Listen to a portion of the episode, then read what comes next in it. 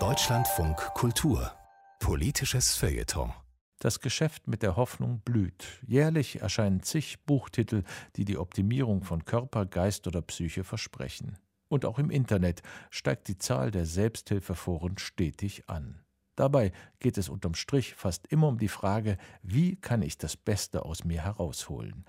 Diese Fixierung auf das eigene Fortkommen hat auch negative Aspekte, meint der Philosoph Krisha Kops. Eine buddhistische Parabel erzählt von einem König, der das erste Mal Leder in den Händen hält.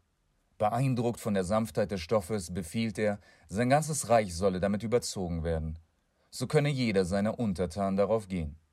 Der Hofnarr aber beanstandet, dass dies bei der Größe des Königreichs unmöglich sei und man deshalb besser für alle Untertanen Schuhe anfertigen solle.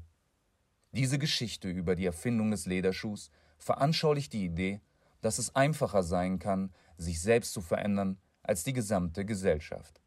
Lederschuhe im übertragenen Sinne produziert man heute wie am Fließband, obschon meistens von geringer Qualität. Und zwar in Form von Selbsthilfeangeboten, seines Ratgeber, Workshops, Kurse oder Videos. Dabei lernt man etwa, wie man bessere Beziehungen führt, positiver denkt oder mit wenig Aufwand zu Millionären wird. Natürlich ist es nicht verwerflich, wenn Menschen sich mit ihren Problemen und Wünschen auseinandersetzen. Viele der Feel-Good-Selbsthilfeangebote sind allerdings nicht nur von fragwürdiger Wirkung, sondern erreichen gerade das Gegenteil von einem erfüllteren Leben.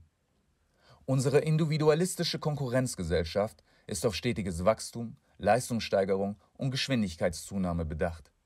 Der dadurch entstehende Leistungsdruck und die Atomisierung der Gesellschaft treiben immer mehr Menschen in den Burnout oder in die Depression und damit ins Unglück. Anstatt an den Strukturen der Gesellschaft anzusetzen und sie zu verändern, belässt man es durch die Selbsthilfe lediglich dabei, an den Symptomen herumzukratzen. Etwas Stressbewältigung hier, ein wenig Selbstoptimierung da und schon springt man zurück ins Hamsterrad. Dagegen wäre nichts einzuwenden, wenn die Selbsthilfeangebote einen tatsächlich derart veränderten, dass man am Ende zu einer besseren, ja einer wirklichen Gemeinschaft fände. Durch die stetige Selbstoptimierung wird man allerdings noch ich-bezogener, als man es ohnehin schon war. Dies erinnert an Nazis. Denn wie er betrachtet man sich im Spiegel des Wassers, um zu lernen, sich selbst zu lieben.